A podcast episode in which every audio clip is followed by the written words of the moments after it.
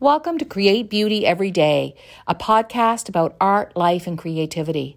I'm Deanne Fitzpatrick, and this podcast is brought to you by hookingrugs.com. Be sure to go over to my website and find out all about rug hooking, creativity, and art. Create beauty every day. Hi, welcome everybody to Create Beauty Every Day. Today, I'm really excited to be talking to Dr. Sarah McKay. And Sarah is born in New Zealand but practices in Australia, and she's a neuroscientist. Welcome, Sarah. Oh, thank you so much for having me. I'm thrilled to be here and be part of this. Thanks for the invitation.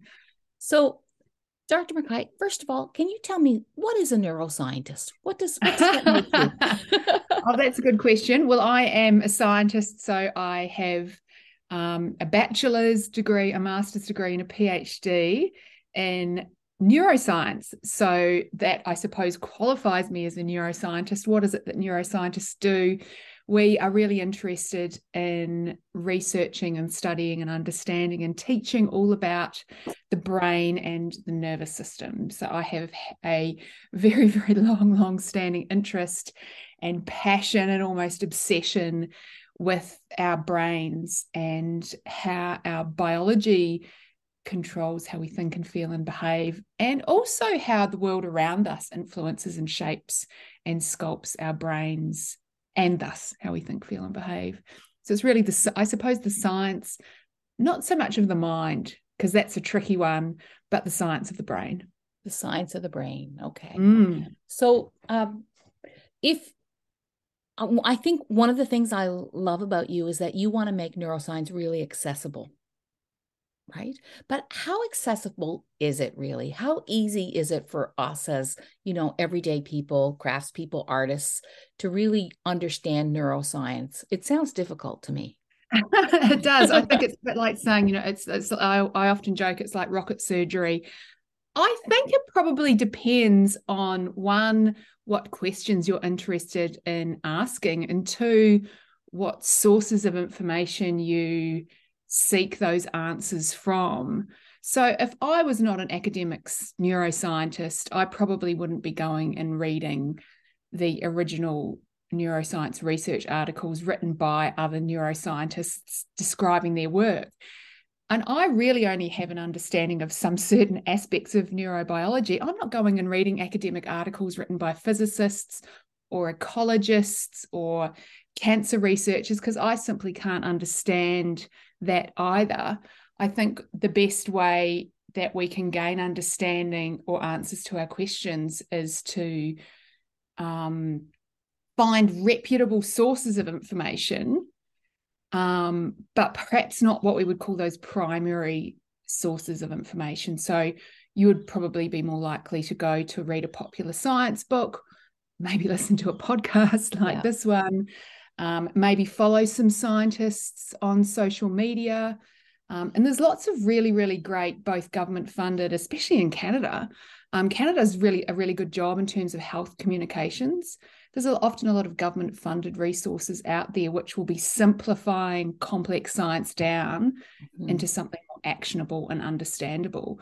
So it's a, I suppose, being a bit thoughtful and a bit savvy about the question, and then where you're going to find those answers. Yeah because yeah. it doesn't need to be complicated um, at all and it, and it is but what i try and do is help people find the right answers to the questions and make it just usable and you know friendly and understandable yeah yeah you, you do that really well um, I watched, I, I, loved your website. It was really fun. There was all kinds of fun things on it. And one of the fun things was um, you explaining consciousness as an as, as an elevator pitch right? Oh, oh, did you watch? That was hilarious. Yeah, it was really fun, especially when you got stuck in the elevator. So yeah, I, you... I, I still suspect the producers did that on purpose. I'm not sure whether it was just a coincidence or not, but we'll see. Just to give you an extra minute or two. Yeah.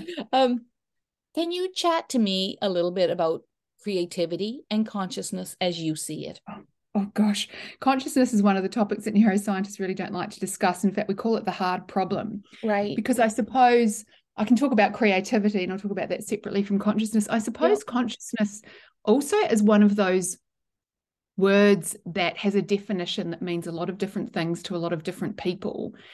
um, and whether we talk about you know we could get a, a philosopher and a some t- sort of spiritual religious leader and a physicist and a neuroscientist and a psychologist in a room and even we may not agree on what the word consciousness means mm-hmm. um, it, i suppose a large part of that comes from the idea well there's a kind of a couple of ideas here that are almost in conflict some people believe that consciousness or i suppose we would say our awareness of being a thinking being um, that sort of awareness when we are awake not when we're asleep and not perhaps when we are anesthetized or perhaps not when we're brain injured and for those reasons people would some some people believe consciousness emerges as a function of the brain doing what the brain does right. but that can knock up against the spiritual beliefs of some people who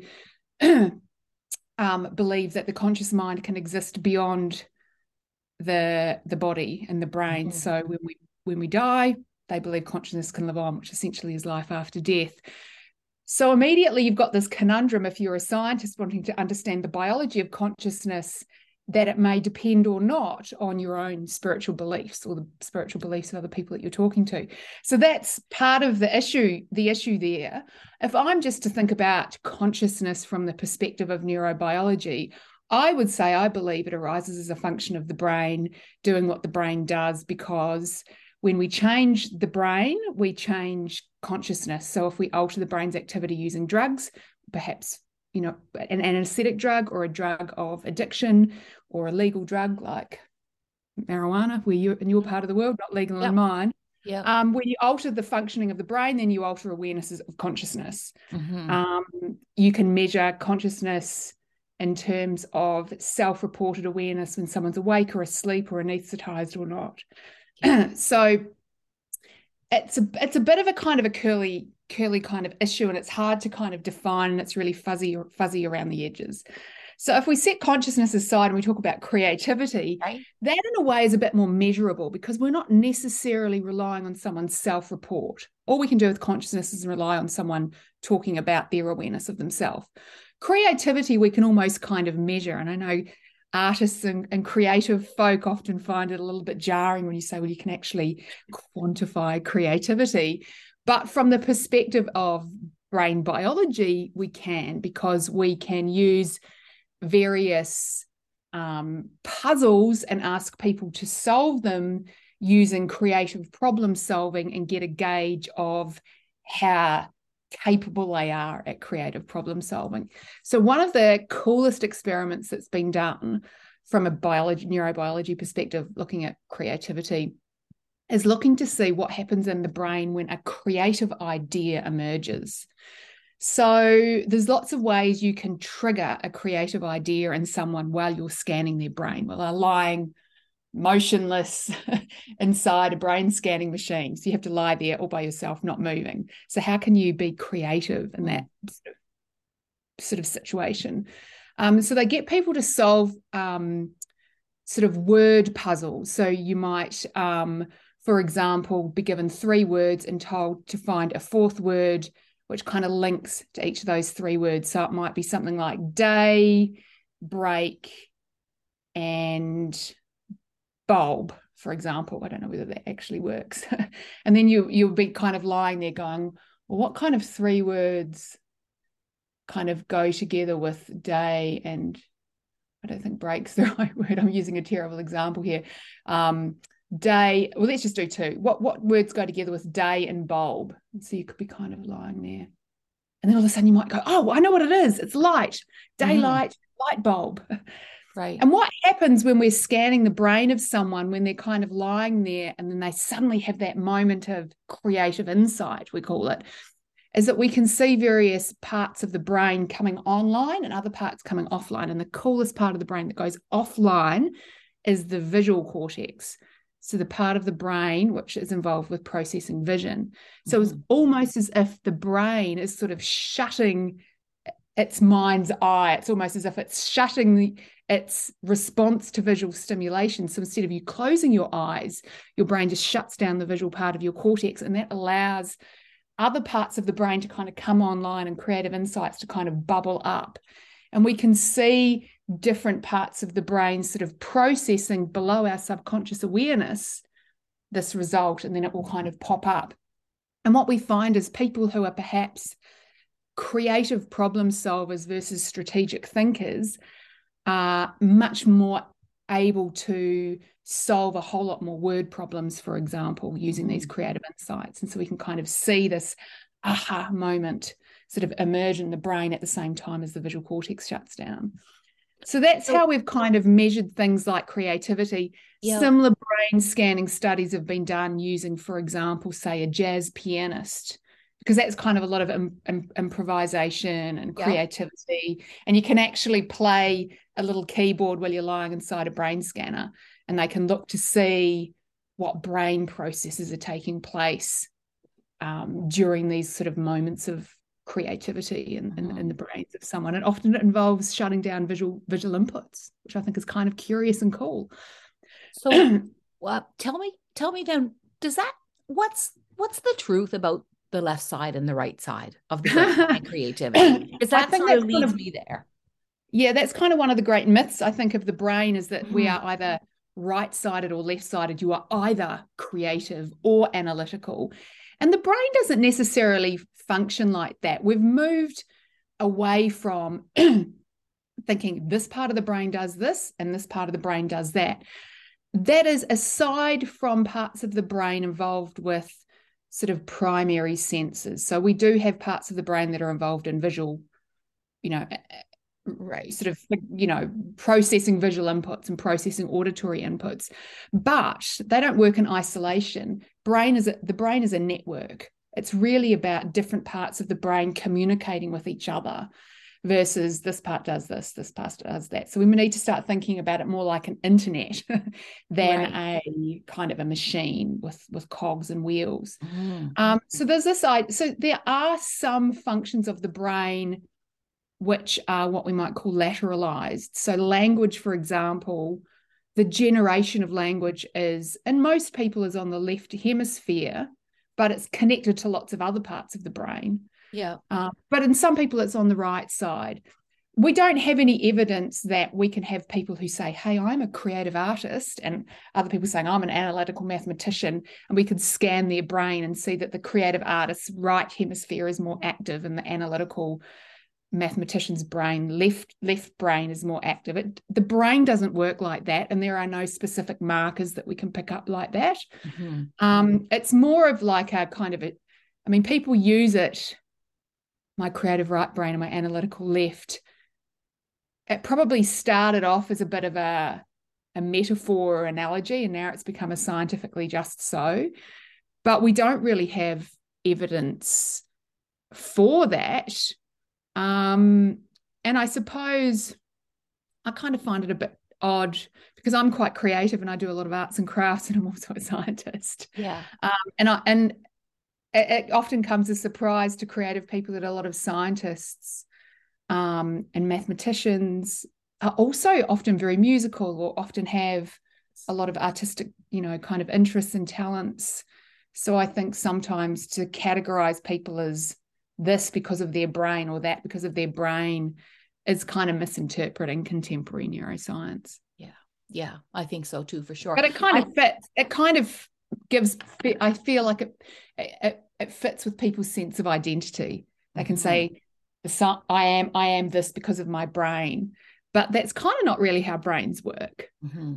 I think of, I loved how you said think of it as an internet rather than the cogs in the machine because when I, you know, anything I read about when I hear the word neuroplasticity and when I, yeah, yeah. I sort of think of it as things pinging off each other. And that's how mm. I imagine my brain working, you know. And sometimes I don't know, I, you know, I, obviously I don't know what's pinging off what. But sometimes when I'm walking across the street or sometimes I've been doing something for the same same way year after year after year and then suddenly I think of a new way to do it and it just comes out of nowhere. What's what's going on mm-hmm. there? Well, I suppose sometimes that's a creative insight, mm-hmm. perhaps, or um, I mean, our brains don't usually, our brains are usually responding to what's kind of happening in the world. So if we think about, I suppose what you've described there is what we would call an automated behavior or a habit. Some kind of behavior that you've repeated over and over again. And typically you walk the same way along the street or the same way to the shops, etc., or um, brush your teeth in the same pattern with your toothbrush around your mouth. There's lots of different kind of ride a bicycle. That's an automated learned behavior. Um, we perform these because we've done them repeatedly over and over, and typically they roll out without a lot of thought and response to a particular cue, mm-hmm. whether that be a toothbrush or whether that be a place or a person or a situation. We kind of encounter that, and then our brain automatically rolls this behavior out. So sometimes what happens, perhaps when you alter that behavioral pattern is there may have been some change in the environment around you that you haven't noticed yeah. um, that's perhaps triggered something um, those habitual behaviors don't kind of what we would say unwire. They're typically permanently stored, but we do have control over whether they roll in or out. They're not um, addictions and that we have no control over them. And even if we don't want to do them, we do them anyway. Yeah. Um, we still have conscious control over them. And sometimes it's just a, a little cue shift um, or perhaps a creative insight like I said before, you know, your mind's eyes shut down and you've kind of this this kind of idea has been bubbling away in your subconscious and it kind of emerges into your conscious reality. It's almost like it kind of comes on stage from being backstage. Um, and then you have a new kind of perhaps way of thinking about how you behave. It doesn't mean you won't fall back into the old way though. No. If it was a true habit, it just sure. gives you gives you it gives you a new kind of path to walk down. Yeah. Um, how important? I know there's a there's a lot of research about uh, physical exercise and, and the health of our brain.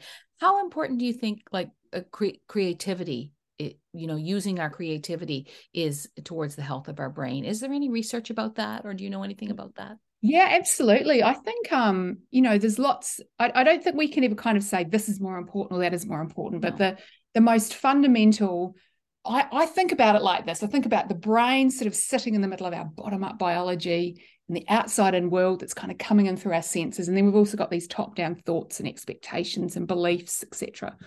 Um, and to keep our brain healthy, we need to think about ways to keep our sort of our body healthy. So we've got the basics, like you mentioned, exercise. I mean, you've got to you, you've got to find ways to incorporate movement into your day. Sleep if you even have one night of bad sleep you know you don't feel great. So and then of course good good diet healthy nutrition. We all kind of know what we should eat but it doesn't necessarily mean we do. And yeah. we all slip up at times but that's that's kind of part of being human.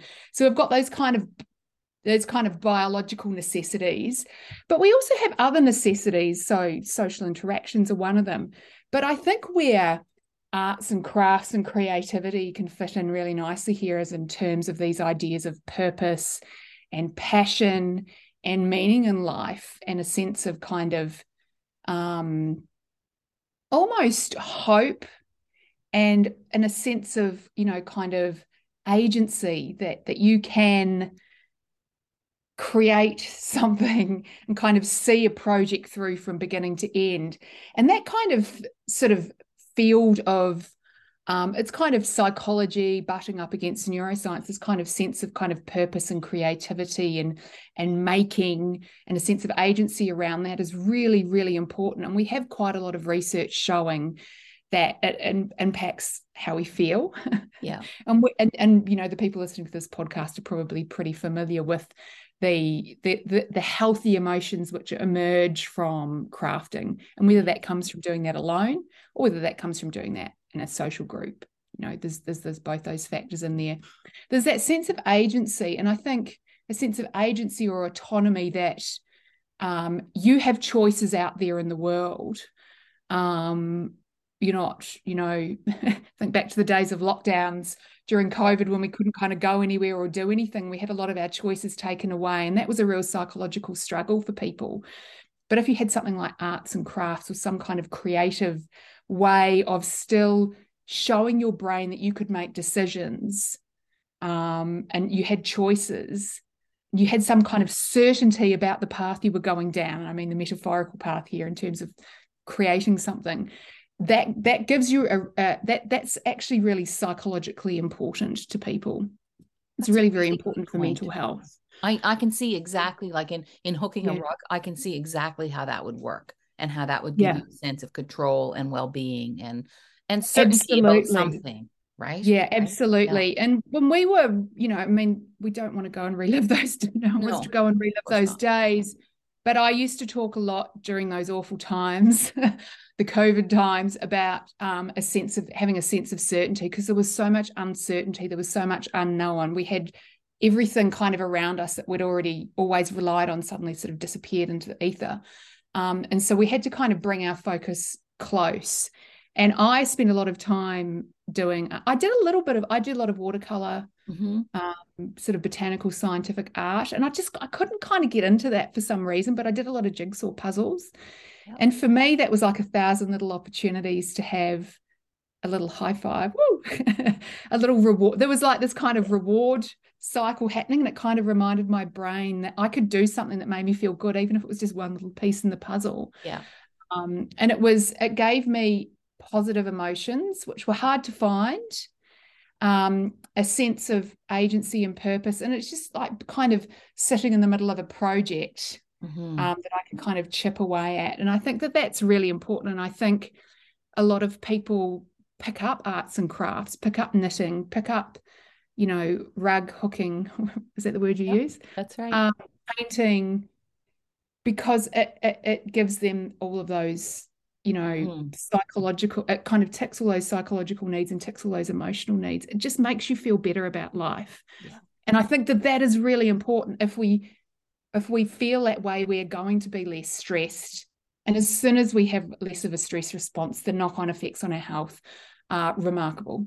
Mhm. So, I, I think Yeah. we could use that like I I think I, you could transfer that example of COVID to a time when you're feeling very anxious or about anything or a time that you're grieving or a time that, oh, for that sure. it all makes Yeah. sense, you know, why For we sure. why the rely on psychology and neurobiology of uncertainty prior to COVID Yes. was really st- actually weirdly had been studied a little bit in the real estate industry because buying and selling a house, you know, you're not just you're you're you're moving your home, your security, your sense of safety around you Right. to somewhere else. Um, but you know, someone waiting perhaps for you've had a scan and you're waiting for a diagnosis, you've got a lump somewhere, and Yeah. so you know there's a great sense of uncertainty, or perhaps something a bit more fun and frivolous. Back in the old days when we used to go to bars and you'd see, you know, catch the eye of someone across the room, maybe you'd exchange phone numbers, and then now they do it all online apparently. Yeah. Swiping. I've been married for so long, I wouldn't know. But um, you know, you wait for the phone call and there's this uncertainty and and our brains really like to know what is coming next. And when we don't know what is coming next and we don't know how to act, when our brains can't predict the future, because essentially our brains are spending all the time projecting the future, when there's an uncertainty gap there, depending on your tolerance to that, we can start to feel stressed, we can start to feel anxious. And so, you know, what's the best way to kind of fill that uncertainty gap is to put some certainty in there. And arts and crafts and creative pursuits are such a great way to build that to build that certainty and that sense of control back. Mhm. Now, sometimes when I'm working with people, um, I find I find that they struggle with their creativity, and one of the things I notice about is that is that they're afraid of taking risks, right? Even within that safe context, right? yeah, yeah. Um, and I'm wondering what you think about. Like, I find it interesting that in other areas of their life they might be fearless, right? Or Mm. they may be fearless in their art and not so fearless in other uh, areas of their life. So Mm. I'm just wondering what you think about um, the whole idea of of uh, you know risk taking and creativity and Yeah, and the brain. What's what's going on there with people? Why are we That's really- sometimes just afraid to take small risks within a within a, a project that yeah. seems so safe? You know. Yeah, it's interesting. I don't really want to always, I don't want to bring sex and gender into this, but I think girls and women are often a bit more afraid of taking risks than boys and men. Mhm. And whether that's partly kind of innate, but also reinforced socially, you know, we're, we're very familiar with the concept of a teen, I have teenage boys, teenage Right. boys and risk taking, but they're taking risks depending on the context around them. So I'm just talking about teenage boys here because that's where most of the research on risk taking has been done. Yeah. I promise it'll become relevant. Um, but but typically the risks they take are because they are looking for some sort of social um, validation. They they're not.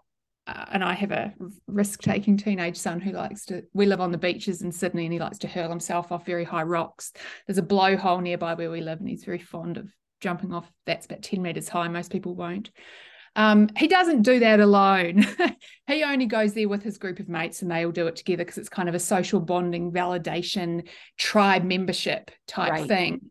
And I think sometimes that the this perception of taking a risk is, is, is a lot of the times around the sort of social validation or not mm-hmm. that we we perceive. We don't tend to worry about risks that we're taking alone when we we aren't sort of self-reflecting back or having other people sort of self self reflect back.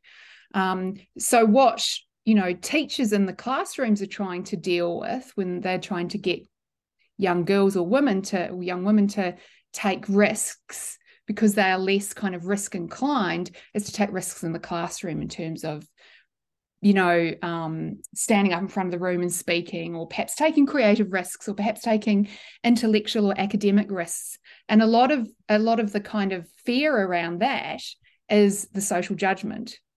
So whether you take risks or not, still by and large depends on the the kind of the social group that you have around you. So I think a lot of that fear comes from this sense of what will they think whoever they are so there's a lot of there's a lot of kind of um you know this sort of this sort of basic mammalian kind of thing about us is that we want to be accepted and we and we don't want to be standing out yeah. and so i think sometimes that sense of risk taking or fear around creativity comes from what what will they think what will they think what will they think mm-hmm. Um, so if we can kind of find ways to, um, and I, you know, I think I was talking to someone about this yesterday in a completely different context. We were talking about motherhood, but I think if we often we don't have enough um, opportunities to see the range of experiences that people have around us and the journeys that they've taken along the way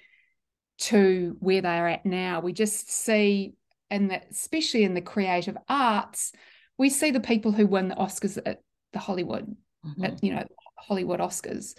We see the the great pieces of art that are on the walls and the galleries. You know, we see these. Go to a crafting show, and you're seeing these beautiful quilted rugs. And I, I mean, my grandmother used to take me to see them, and we don't see the processes of a whole host of artists along the way and what they did to get there and the kind of not just the mistake because it's not about mistakes but the the kind of the processes along the way and the joy that can come from that. Yeah. Um so i sometimes feel like you know we're only seeing what's up there on the wall it's amazing versus all of the other little things that have kind of gone into that for all of the people involved. So sometimes i feel like a lack of exposure to what's behind the curtain. Yeah, to the process. lives. Yeah. The process yeah, right. is part, is part mm-hmm. of that. We're not mm-hmm. all we don't all need to win. I'm in a I'm in a local amateur dramatics theatre company. Um, so people thought they were talking to a neuroscientist and I do painting and I do theatre. I can't sing, I can't dance. Mm. I just like the collective effervescence, just being on st- and it's parents who were once affiliated with our local primary school. So I'm one of the youngest and I'm 48. okay. um, and we just have the time of our lives and multiple pairs of Spanx dancing around the men, the women aren't, the women are in the Spanx, the men probably aren't, um, doing our singing and dancing. Um, and it's and it, there's just this kind of fearlessness that comes from kind of being being kind of engaged and involved with a group um, yeah, sure. And we, you know, the process of whatever happens at the end when we put the show on the stage, it's the process of getting there and the the joy that comes from go, going through that. I think um, that people don't, if you've not been exposed to that, you you don't understand. Yeah it's all about the making of it really i think yeah yeah yeah i think I it's mean, I love... in the making and that's yeah. the that's why I, I, talk about when i talk to my students um, I ha- and I teach a lot of coaches. Um, I, I try not to talk so much about goals. Goals are important, but I like projects. Yeah. so what project are you working on? Not what goal are you working towards? A goal is important, but a project you can kind of sit in the middle and you can kind of wallow around and you can do a bit here Mm. and do a bit there and it relieves some of the pressure. Yeah, it's a great way of thinking about things, just thinking about the Mm. project and, and the process. Um, Yeah. I just I'm gonna ask you one more question and then I'm I'm gonna let you go. But I really appreciate your time, Dr. McKay. Um, is uh, the and this is for me. The other night I was, you know, putting around the house, and and you know I've always read that quote about the well-examined life. I think it's Aristotle. Like it, you know, if you're not going to examine your life, it's not worth not worth living, right? Mm. I'm not. I think it's Aristotle. I'm not sure. We could check Yeah. on that, but um, I I'm wondering what you think about that, and and and uh, so I was putting around, and then my husband said to me, you know, I think sometimes you soul search too much. Do you think sometimes that we that uh, we over examine? You know, what what's the balance between uh, having a life where we're using our brain as as people um, and and can see what's going on, exactly what you were talking about in the beginning of our conversation, and and the over analyzing of ourselves and our lives. Like, how do we balance that as human beings? That's a good question. I'm not sure whether there's any neuroscientific explanation about that, but perhaps just my own personal thoughts. I Mm, think sometimes we can spend far too much time navel gazing. and there's certainly um, within the self improvement world, and, uh, and that's whether that's in books or you know the the bro dude science guys on podcasts or you know Oprah. there's, there's you know this entire world out there. A lot of it is very much to me focused on individualism and self improvement and personal optimization.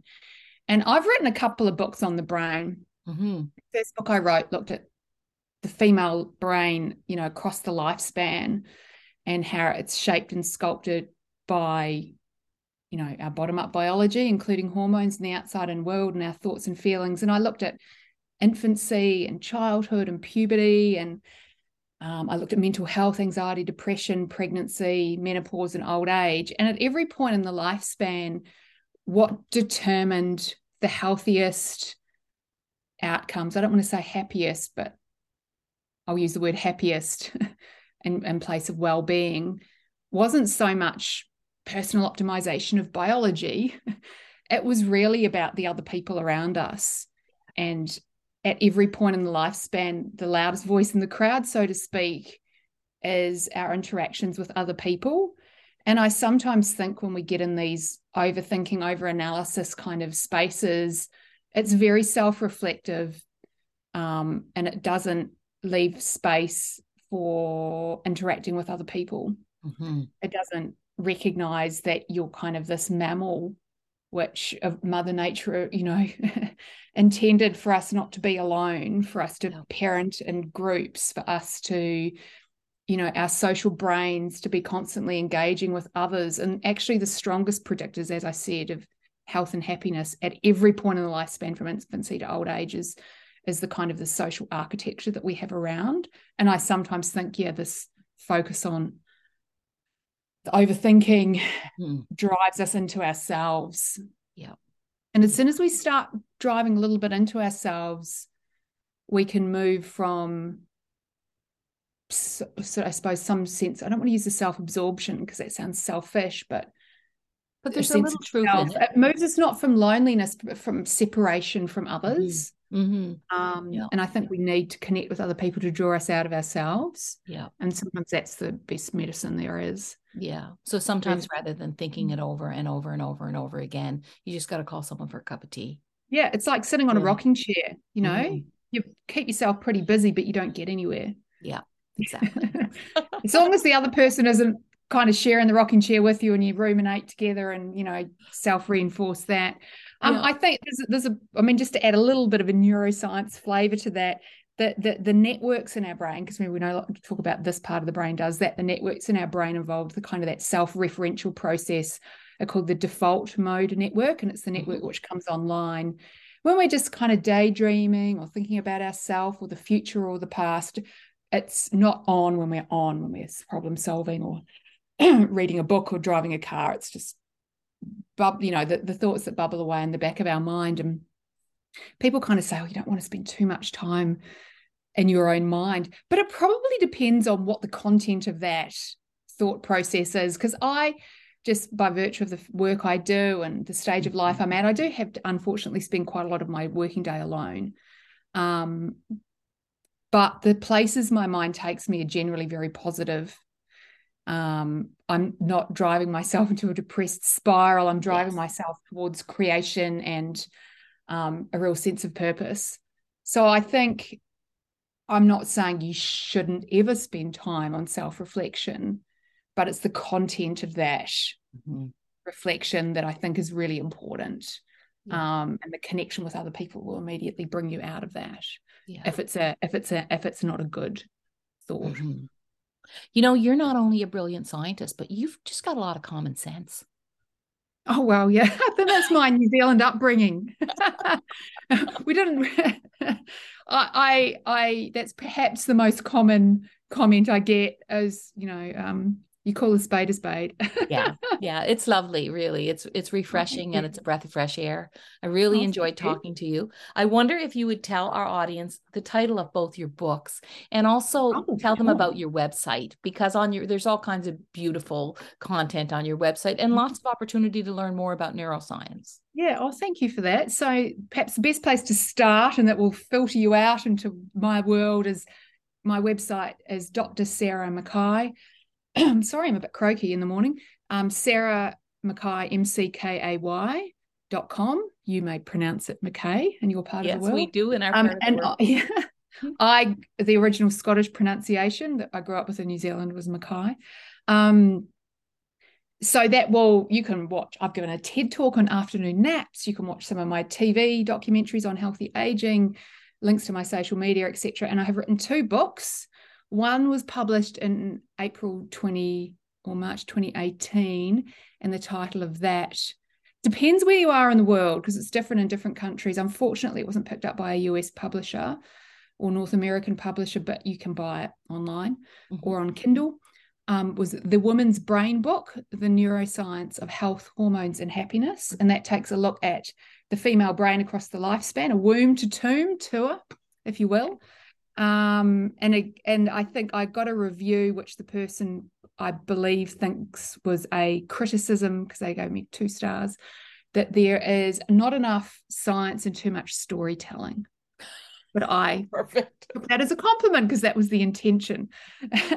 My next book is about to come out in what's today uh, uh, in eight days time um, which is very exciting and this book is called baby brain the surprising neuroscience of how pregnancy and motherhood sculpt our brains and change our minds for the better, which I've written because there is this remarkable field of maternal brain or parenting brain neuroscience driven largely by women, many of whom are mothers, which is so remarkable and meaningful in terms of how pregnancy and motherhood change our brains for the better to ensure, you know, this this dyad forms and for us to become more pro-social creatures mm-hmm. essentially the changes to our social brain um, and because there's you know the, the conversations around women and reproductive health in our brains are largely negative they we are. should expect to become forgetful lose our minds mm-hmm. develop anxiety and depression and that's not what the neuroscience is saying. So I really wanted to kind of counter the negative stories that we hold on so tightly to. We don't experience cognitive decline during pregnancy and motherhood, and that is a really good thing. There are so many benefits to our brains and our minds, and to people who perhaps aren't the birthing parent, people who are you know fathers or or, or non-birthing parents or even grandparents. Yes. Um, so i just wanted to share some good news stories yeah. um, so that so that comes out that's baby brain. for mother's day? Baby brain. So you can find links to that um, if you want to buy it online or um, listen to the audio version or um, buy a paperback. There's, there's links to international Great. So tell us your website one more time before we say so long. it's drsarahmckay.com, which is D R S A R A H M C K A Y.com. Thank you, Dr. McKay. It was lovely to oh, talk to you. Thank you for the invitation. It was a joy. I really enjoyed it. Thank you for listening to Create Beauty Every Day. The podcast was brought to you by hookingrugs.com. Be sure to go over to hookingrugs.com and learn all about how you can create beauty every day.